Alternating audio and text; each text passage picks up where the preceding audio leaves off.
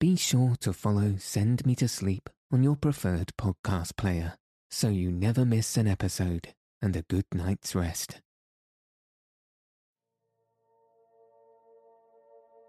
Good evening. In this episode, I'll be reading Chapter 11 Like Summer Tempests Came His Tears from The Wind in the Willows by Kenneth Grahame. So let your eyes fall heavy and your breath soften as we settle in for a peaceful night's sleep.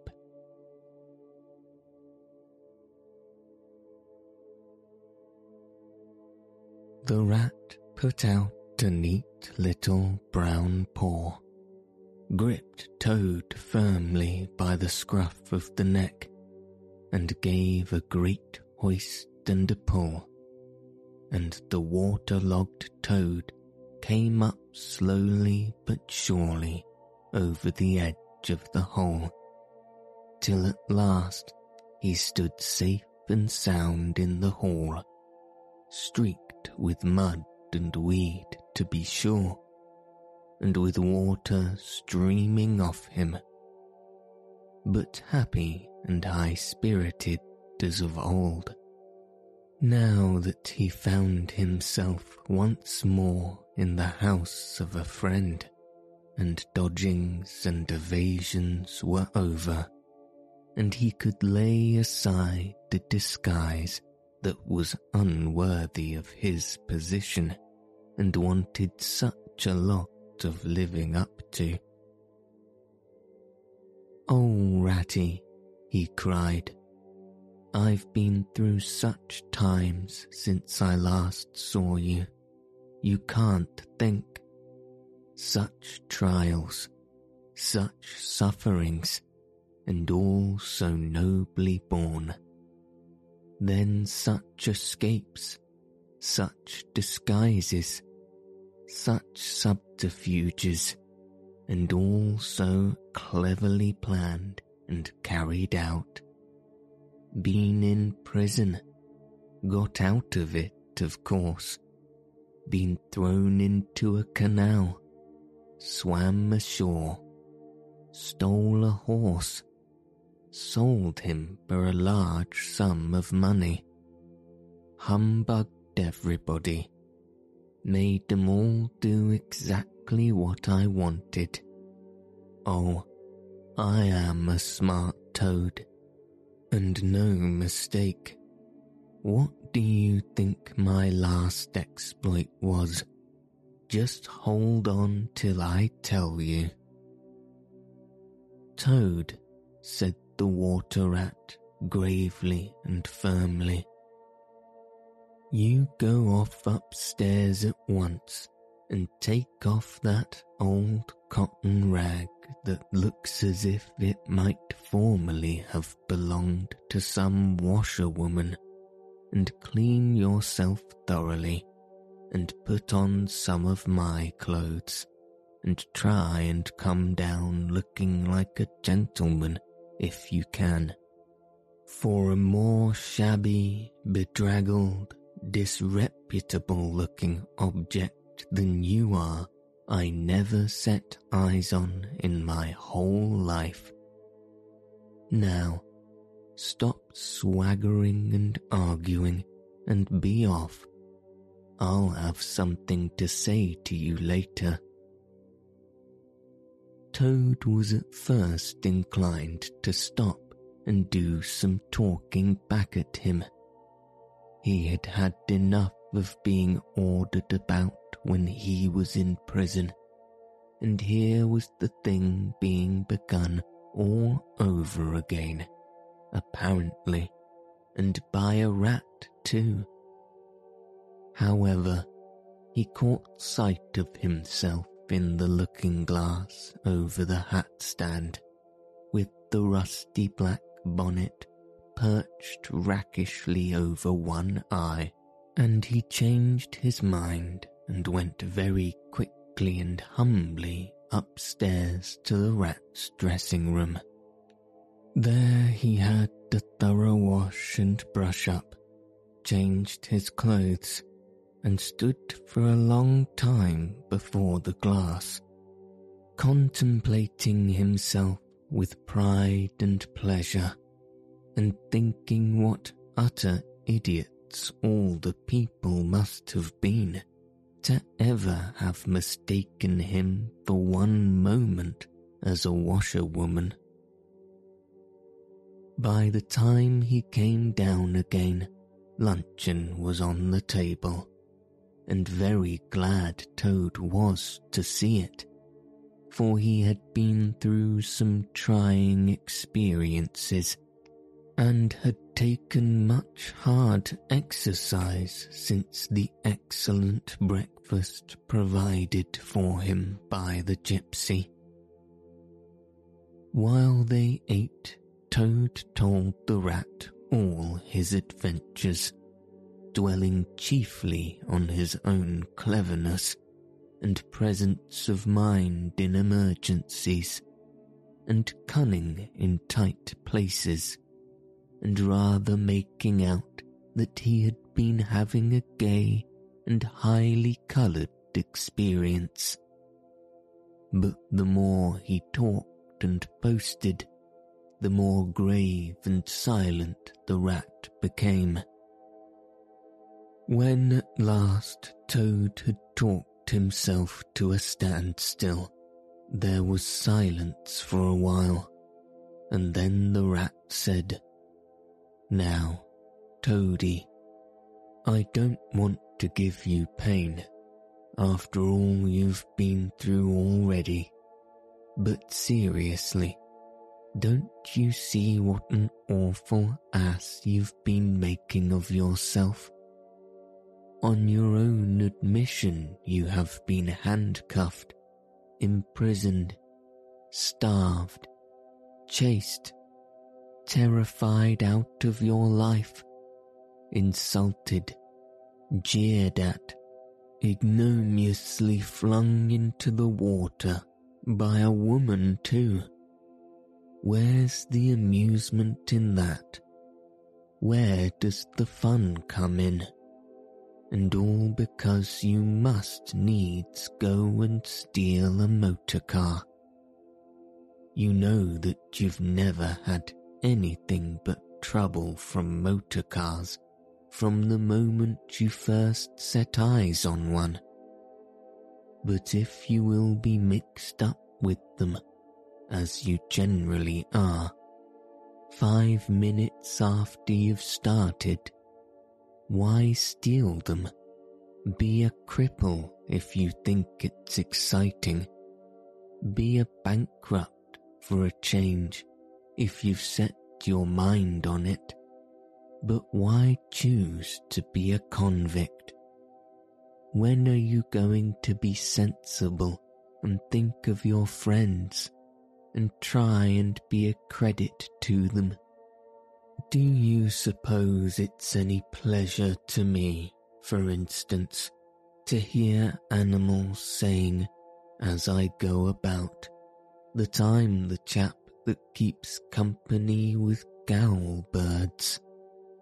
Now, it was a very comforting point in Toad's character that he was a thoroughly good-hearted animal and never minded being jawed by those who were his real friends. And even when most set upon a thing, he was always able to see the other side of the question.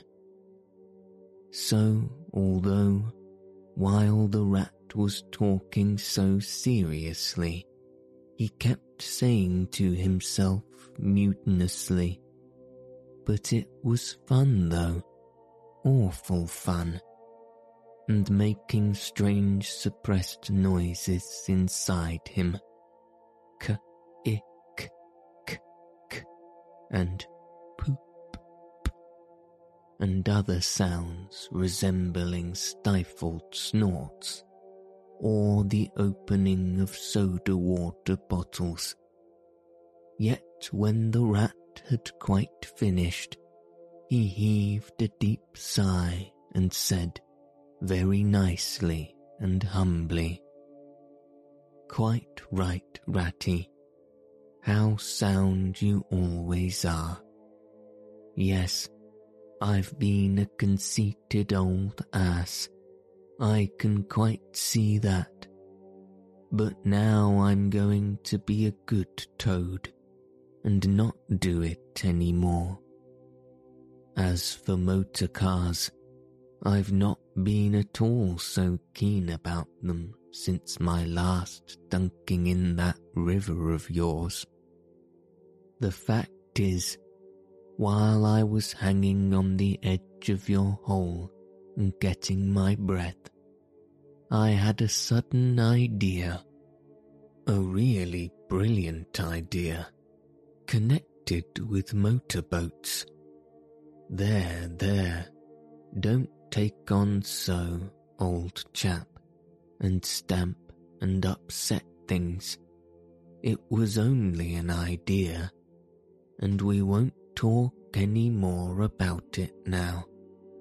We'll have our coffee and a smoke and a quiet chat, and then I'm going to stroll quietly down to Toad Hall and get into clothes of my own and set things going again on the old lines.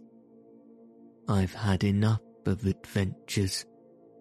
I shall lead a quiet, steady, respectable life, pottering about my property and improving it, and doing a little landscape gardening at times.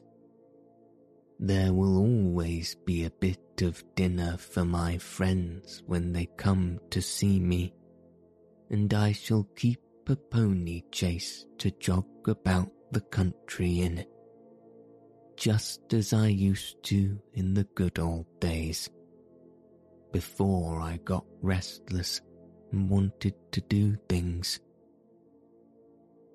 Stroll quietly down to Toad Hall cried the rat, greatly excited. What are you talking about? Do you mean to say you haven't heard? Heard what? said Toad, turning rather pale. Go on, Ratty, quick, don't spare me. What haven't I heard?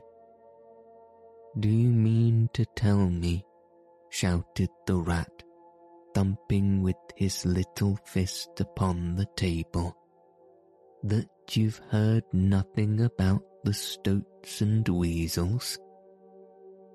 What? The wild wooders?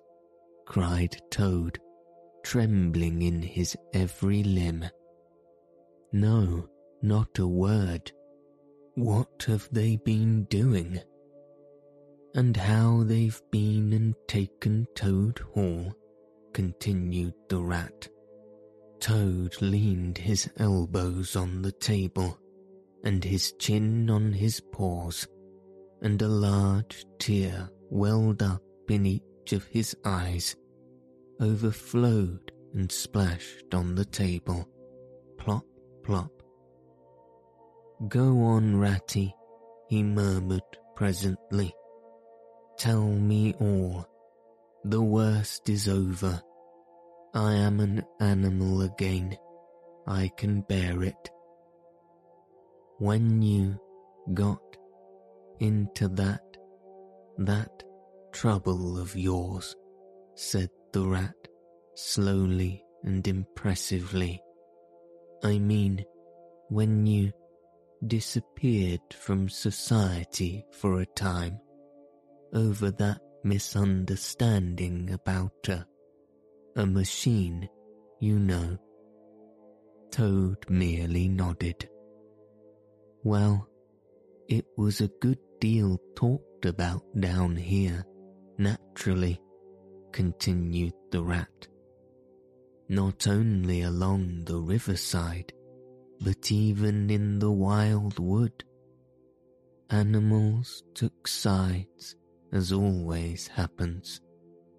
The river bankers stuck up for you and said you had been infamously treated and there was no justice to be had in the land nowadays.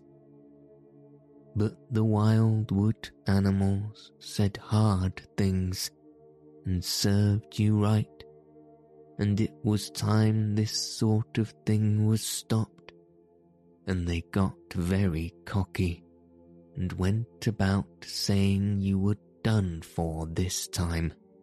You would never come back again. Never, never. Toad nodded once more, keeping silent. That's the sort of little beasts they are, the rat went on. But mole and badger, they stuck out through thick and thin that you would come back again soon, somehow. They didn't know exactly how, but somehow. Toad began to sit up in his chair again and to smirk a little. They argued from history, continued the rat. They said that no criminal law had ever been known to prevail against cheek and plausibility such as yours, combined with the power of a long purse. So they arranged to move their things into Toad Hall and sleep there and keep it aired and have it all ready for you when you turned up. They didn't guess what was going to happen, of course. Still, they had their suspicions of the wild wood animals. Now I come to the most painful and tragic part of my story.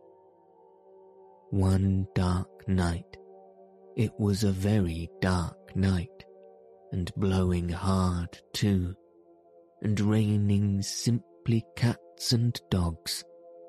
A band of weasels, armed to the teeth, crept silently up the carriage drive to the front entrance. Simultaneously, a body of desperate ferrets advancing through the kitchen garden possessed themselves of the backyard and offices while a company of skirmishing stoats who stuck at nothing occupied the conservatory and the billiard room and held the French windows open onto the lawn. The mole and the badger were sitting by the fire in the smoking room, telling stories and suspecting nothing, for it wasn't a night for any animals to be out in when those bloodthirsty villains broke down the doors and rushed in upon them from every side.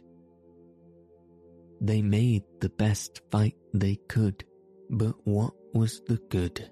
They were unarmed and taken by surprise. And what can two animals do against hundreds? They took and beat them severely with sticks, those two poor faithful creatures, and turned them out into the cold and wet with many insulting and uncalled for remarks. Here the unfeeling toad broke into a snigger and then pulled himself together and tried to look particularly solemn. And the wild wooders have been living in Toad Hall ever since, continued the rat, and going on simply anyhow, lying in bed half the day and breakfast at all hours, and the place in such a mess, I'm told. It's not fit to be seen. eating your grub and drinking your drink and making bad jokes about you and singing vulgar songs about, well, about prisons and magistrates and policemen, horrid personal songs with no humour in them. And they're telling the tradespeople and everybody that they've come to stay for good. Oh, have they? said Toad, getting up and seizing a stick. I'll jolly soon see about that. It's no good, Toad, called the rat after him. You'd better come back and sit down. You'll only get into trouble. But the toad was off, and there was no holding him. He marched rapidly down the road, his stick over his shoulder, fuming and muttering to himself in his anger, till he got near his front gate, when suddenly there popped up from behind the palings a long yellow ferret with a gun. Who comes there? said the ferret sharply. Stuff and nonsense, said Toad very angrily. What do you mean by talking like that to me?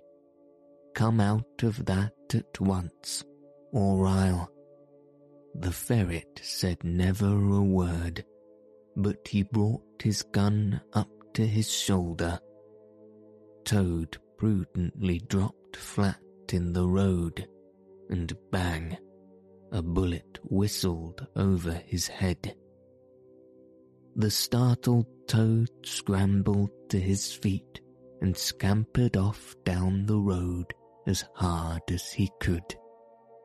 And as he ran, he heard the ferret laughing and other horrid thin little laughs taking it up and carrying on the sound. He went back very crestfallen and told the water rat. What did I tell you? said the rat. It's no good. They've got sentries posted, and they are all armed. You must just wait. Still, Toad was not inclined to give in all at once, so he got out the boat and set off rowing up the river to where the garden front of Toad Hall came down to the waterside. Arriving within sight of his old home, he rested on his oars and surveyed the land cautiously. All seemed very peaceful and deserted and quiet. He could see the whole front of Toad Hall glowing in the evening sunshine. The pigeons settling by twos and threes along the straight line of the roof. The garden, a blaze of flowers. The creek that led up to the boathouse. The little wooden bridge that crossed it. All tranquil, uninhabited apparently waiting for his return.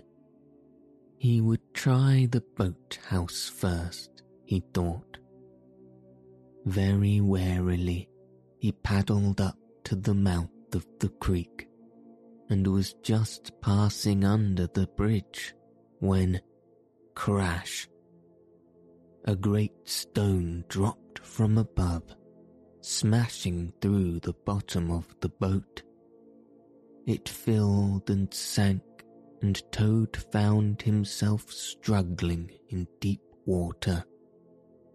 Looking up, he saw two stoats leaning over the parapet of the bridge and watching him with great glee.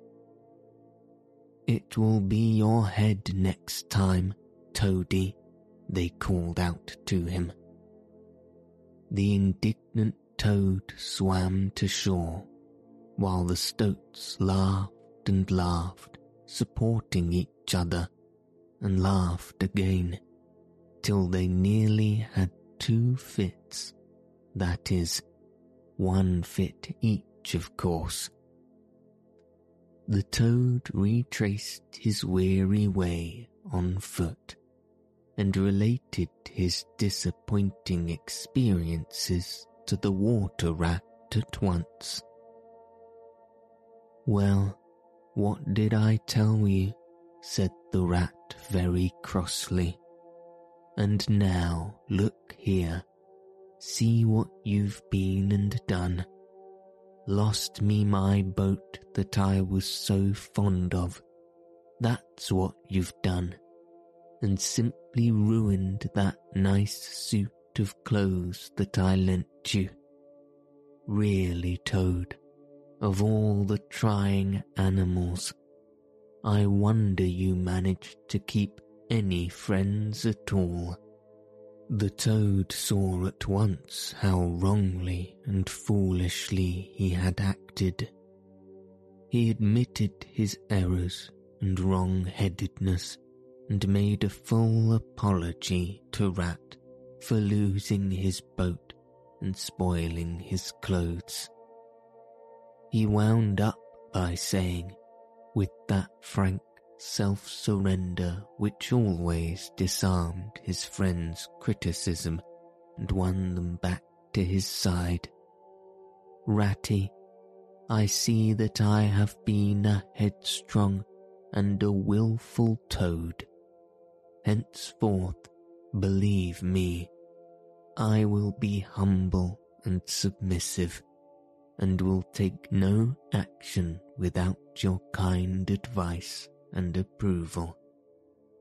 If that is really so, said the good-natured rat, already appeased, then my advice to you is, considering the lateness of the hour, to sit down and have your supper, which will be on the table in a minute, and be very patient for I am convinced that we can do nothing until we have seen the mole and the badger, and heard their latest news, and held conference and taken their advice in this difficult matter. Oh, ah, yes, of course, the mole and the badger, said Toad lightly. What's become of them, the dear fellows? I had forgotten all about them. Well may you ask, said the rat reproachfully. While you were riding about the country in expensive motor cars and galloping proudly on blood horses and breakfasting on the fat of the land, those two poor devoted animals have been camping out in the open in every sort of weather, living very rough by day and lying very hard by night, watching over your house, patrolling your boundaries, keeping a constant eye on the stoats and the weasels scheming and planning and contriving how to get your property back for you. You don't deserve to have such true and loyal friends. Toad, you really don't. Someday, when it's too late, you'll be sorry you didn't value them more while you had them. I am an ungrateful beast, I know, sobbed Toad, shedding bitter tears. Let me go out and find them, out into the cold, dark night, and share their hardships, and try and prove by. hold on a bit. Surely I heard the chink of dishes on a tray. Supper's here at last. Hooray! Come on, Ratty. The rat remembered that poor Toad had been on prison fare for a considerable time, and that large allowances had therefore to be made. He followed him to the table accordingly, and hospitably encouraged him in his gallant efforts to make up for past privations. They had just finished their meal and resumed their armchairs when there came a heavy knock at the door. Toad was nervous, but the rat, nodding mysteriously at him, went straight up to the door and opened it, and in walked Mr. Badger. He had all the appearance of one who for some nights had been kept away from home, and all its little comforts and conveniences. His shoes were covered with mud, and he was looking very rough and touzled. But then he had never been a very smart man. The badger at the best of times. He came solemnly up to Toad, shook him by the paw, and said, Welcome home, Toad. Alas, what am I saying? Home indeed. This is a poor homecoming, unhappy Toad. Then he turned his back on him, sat down to the table, drew his chair up, and helped himself to a large slice of cold pie. Toad was quite alarmed at this very serious and portentous style of greeting, but the rat whispered to him, Never mind, don't take any notice and don't say anything to him just yet. He's always rather low and despondent when he wants his victuals. In half an hour's time, he'll be quite a different animal. So they waited in silence, and presently there came another and a lighter knock. The rat, with a nod to Toad, went to the door and ushered in the mole, very shabby and unwashed, with bits of hay and straw sticking in his fur. Hooray! Here's old Toad, cried the mole, his face beaming. Fancy having you back again. And he began to dance round him. We never dreamt you would turn up so soon. Why, you must have managed to escape, you clever, ingenious, intelligent toad. The rat, alarmed, pulled him by the elbow, but it was too late. Toad was puffing and swelling already.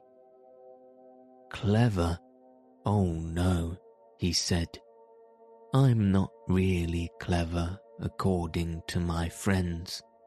I've only broken out of the strongest prison in England, that's all, and captured a railway train and escaped on it, that's all, and disguised myself and gone about the country humbugging everyone, that's all.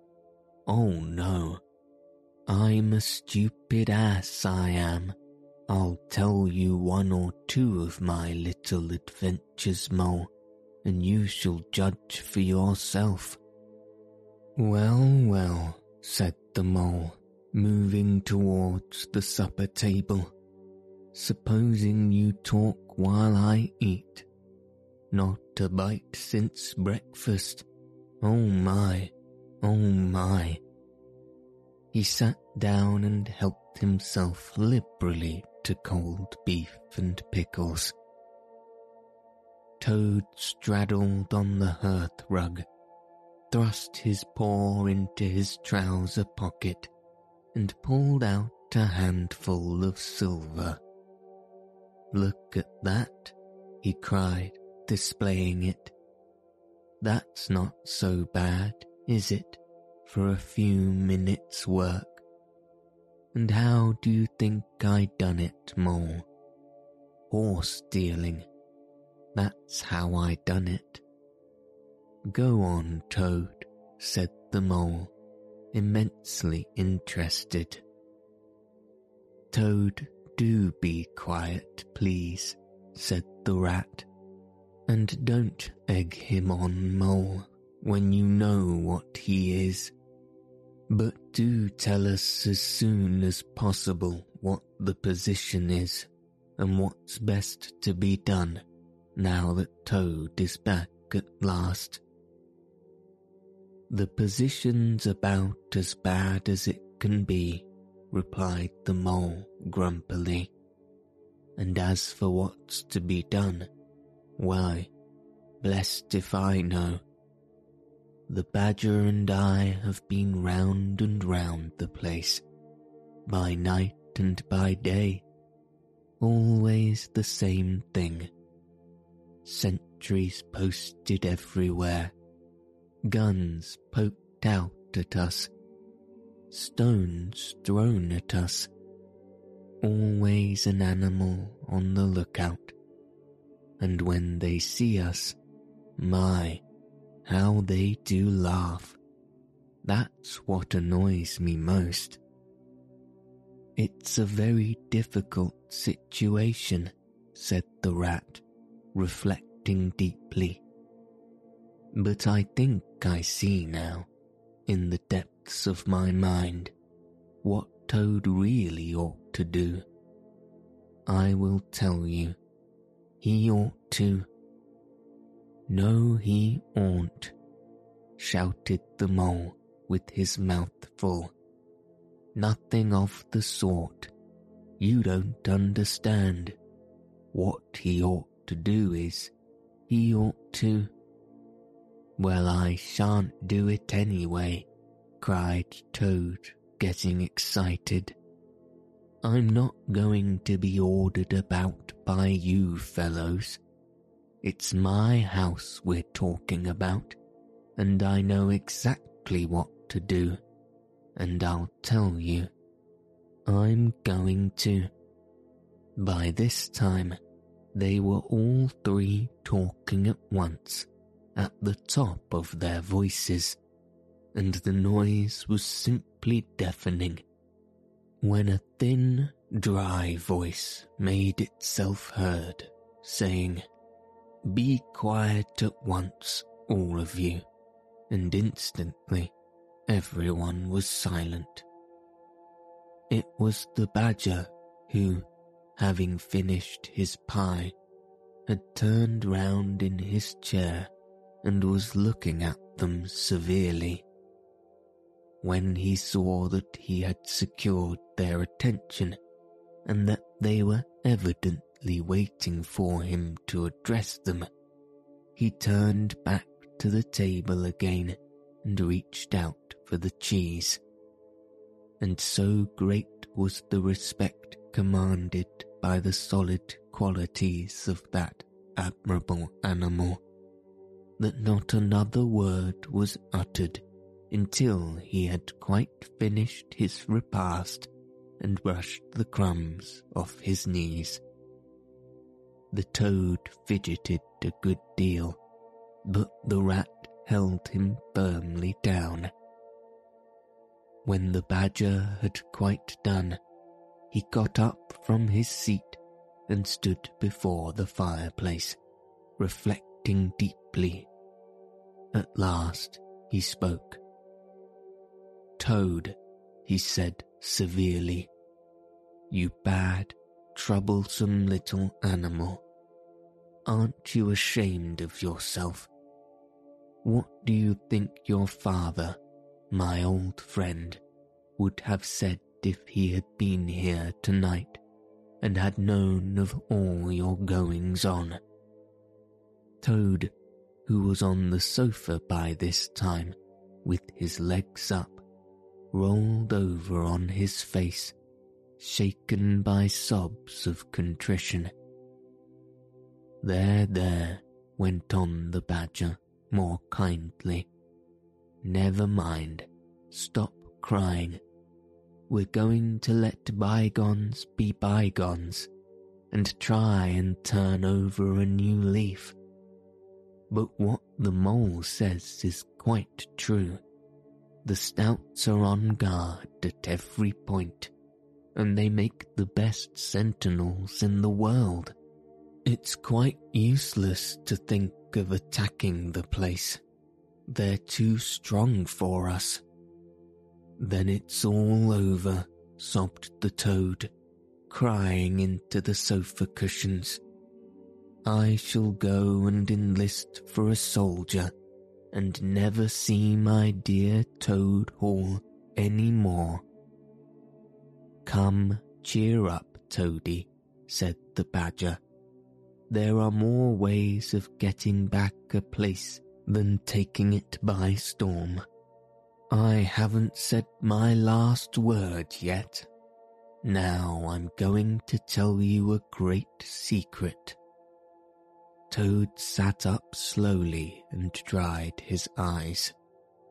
Secrets had an immense attraction for him, because he never could keep one, and he enjoyed the sort of unhallowed thrill he experienced when he went and told another animal after having faithfully promised not to.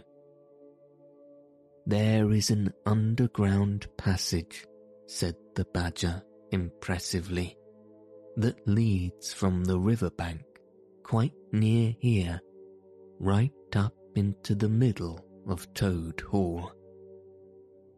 Oh, nonsense, Badger, said Toad, rather airily. You've been listening to some of the yarns they spin in the public houses about here. I know every inch of Toad Hall, inside and out. Nothing of the sort, I assure you. My young friend, said the Badger with great severity. Your father who was a worthy animal, a lot worthier than some others I know, was a particular friend of mine, and told me a great deal he wouldn't have dreamt of telling you. He discovered that passage. He didn't make it, of course.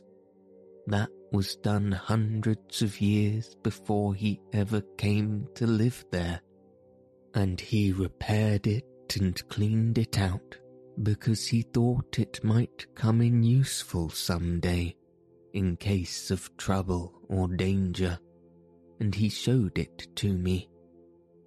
Don't let my son know about it, he said.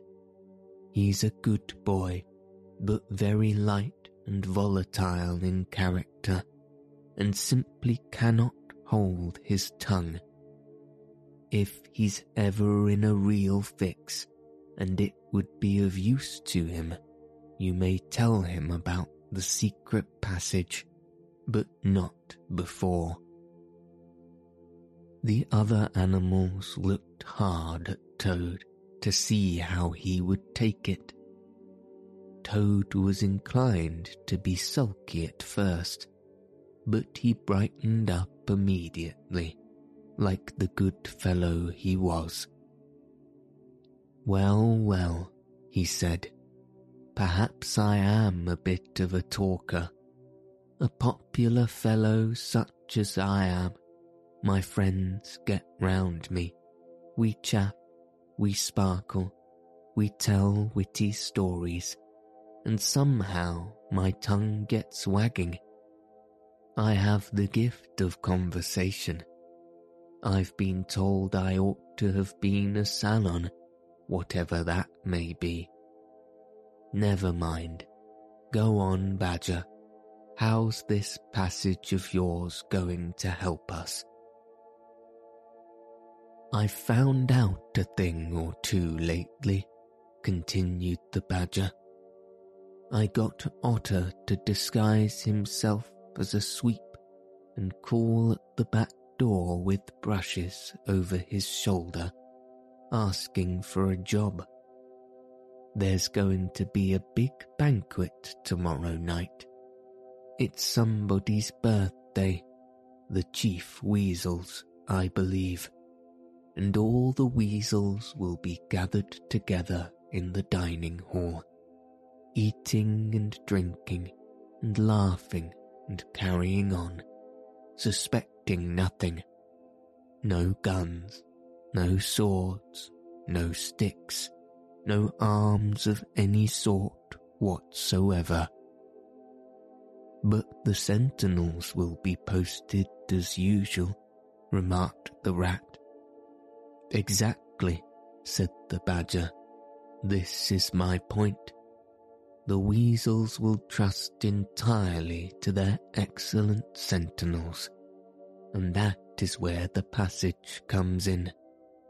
That very useful tunnel leads right up under the butler's pantry next to the dining hall. Aha, that squeaky board in the butler's pantry, said Toad. Now I understand it. We shall creep out quietly into the butler's pantry, cried the mole.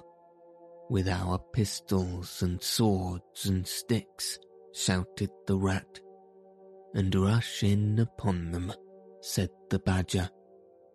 And whack 'em and whack 'em and whack 'em, cried the toad in ecstasy, running round and round the room and jumping over the chairs. Very well then, said the badger, resuming his usual dry manner. Our plan is settled and there's nothing more for you to argue and squabble about. So, as it's getting very late, all of you go right off to bed at once. We will make all the necessary arrangements in the course of the morning tomorrow. Toad, of course, went off to bed dutifully with the rest. He knew better than to refuse, though he was feeling much too excited to sleep. But he had had a long day, with many events crowded into it, and sheets and blankets were very friendly and comforting things. After plain straw, and not too much of it, spread on the stone floor of a draughty cell, and his head had not been many seconds on his pillow before he was snoring happily. Naturally, he dreamt a good deal about roads that ran away from him just when he wanted them, and canals that chased him and caught him and a barge that sailed into the banqueting hall with his week's washing, just as he was giving a dinner party, and he was alone in the secret passage, pushing onward, but it twisted and turned round and shook itself and sat up on its end, yet somehow, at the last, he found himself back in Toad Hall, safe and triumphant, with all his friends gathered about him, earnestly assuring him that he really was a clever toad. He slept till a late hour next morning, and by the time he got down, he found that the other animals had finished their breakfast some time before the mole had slipped off somewhere by himself, without telling anyone where he was going to. The badger sat in the armchair, reading the paper, and not concerning himself in the slightest about what was going to happen that very evening.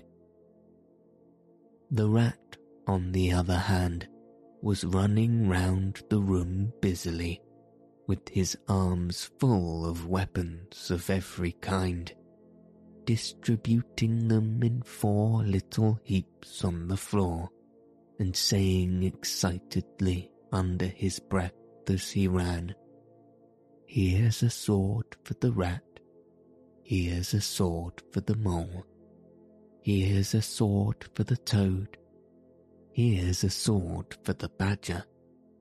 Here's a pistol for the rat. Here's a pistol for the mole. Here's a pistol for the toad. Here's a pistol for the badger.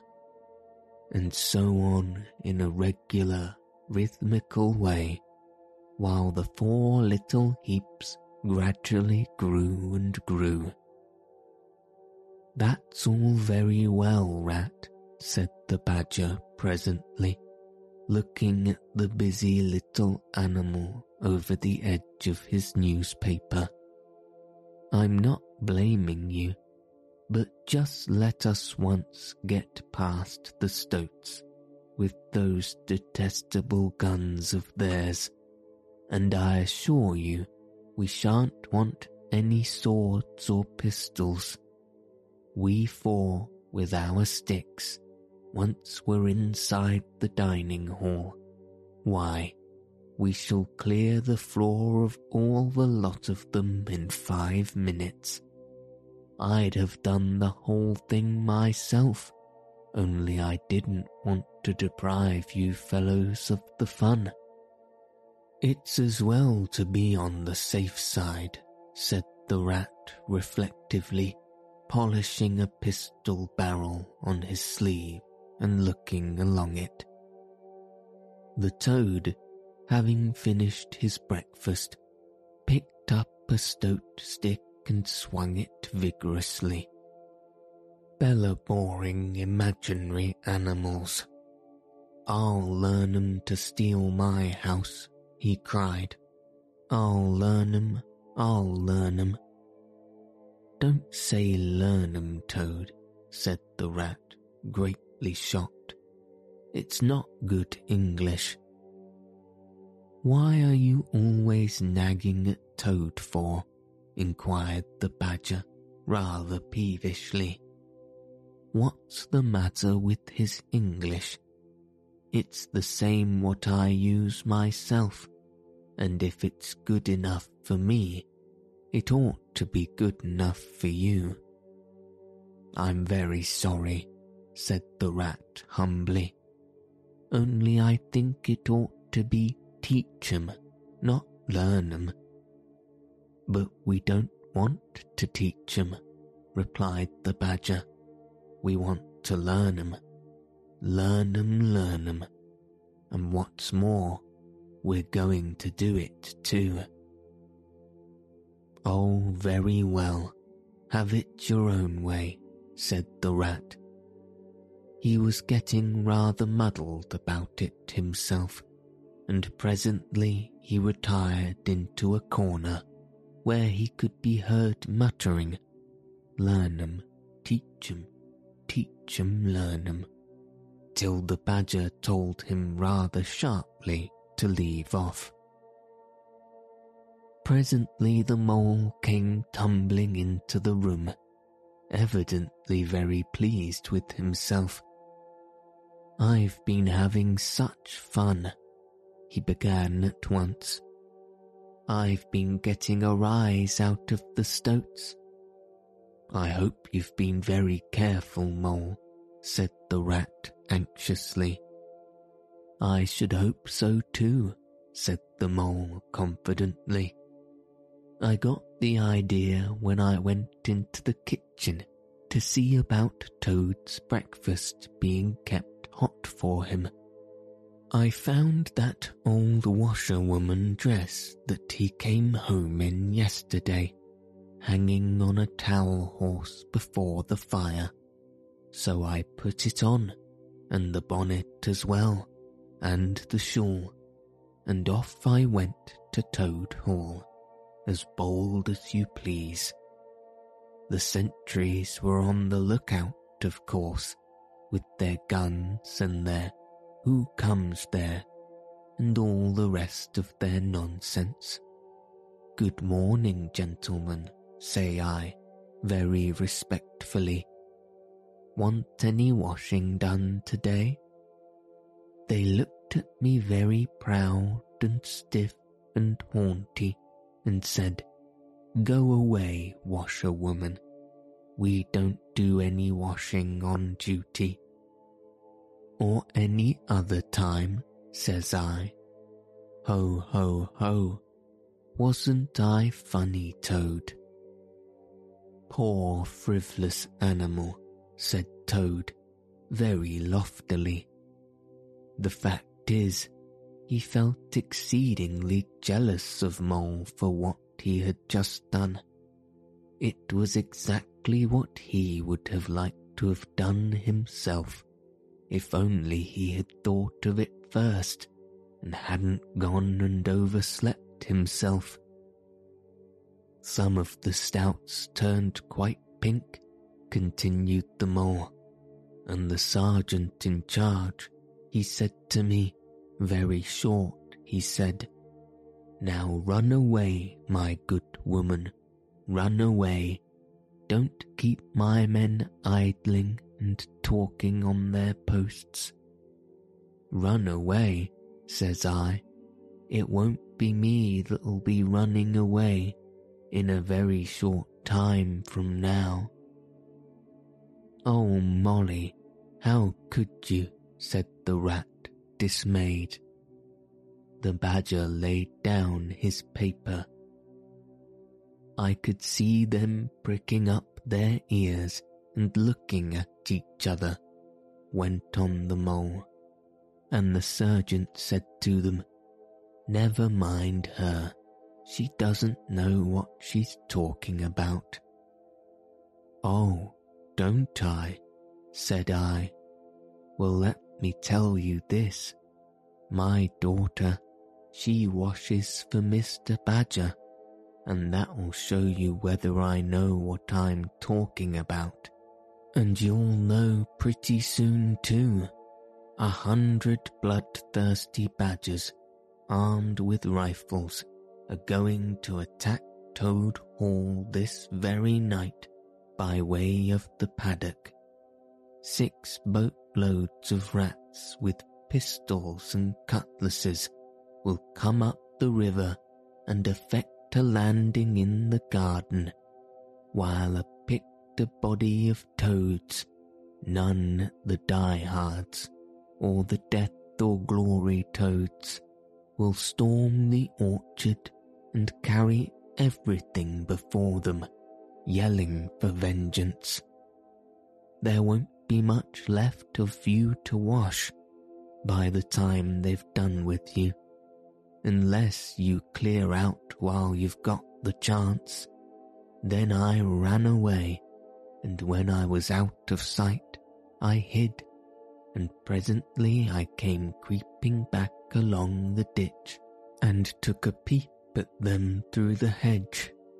They were all as nervous and flustered as could be, running all ways at once and falling over each other, and every one giving orders to everybody else and not listening.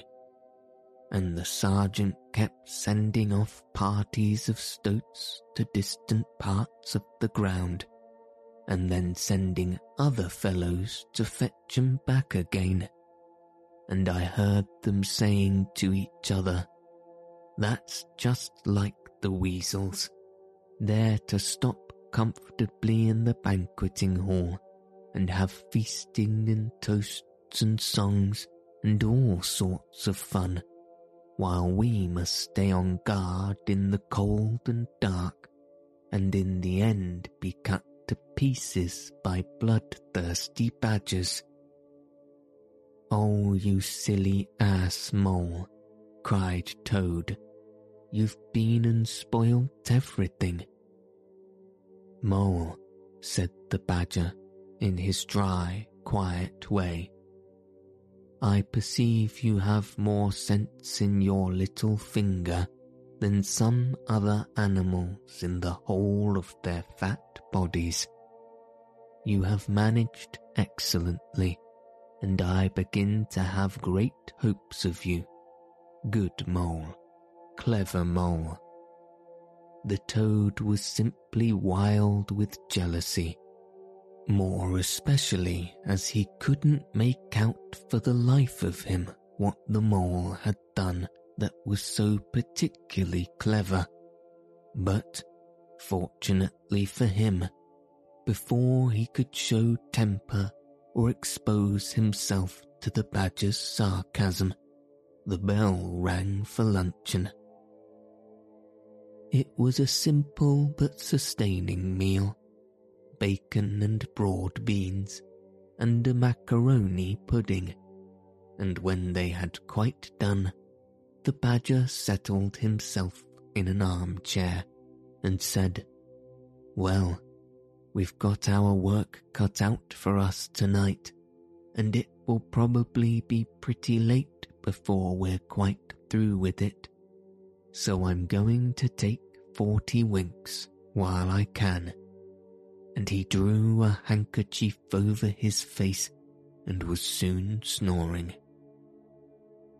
The anxious and laborious rat at once resumed his preparations and started running between his four little heaps, muttering, Here's a belt for the rat, here's a belt for the mole, here's a belt for the toad, here's a belt for the badger, and so on with every fresh encounterment he produced to which there seemed really no end.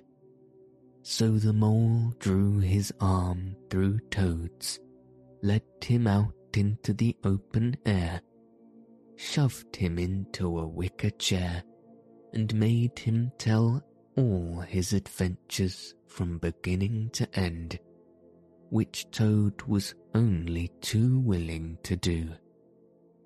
The mole was a good listener and Toad, with no one to check his statements or to criticize in an unfriendly spirit, rather let himself go. Indeed, much that he related belonged more properly to the category of what might have happened had I only thought of it at the time instead of ten minutes afterwards. Those are always the best and raciest adventures, and why should they not be truly ours as much as the somewhat inadequate things that really came off?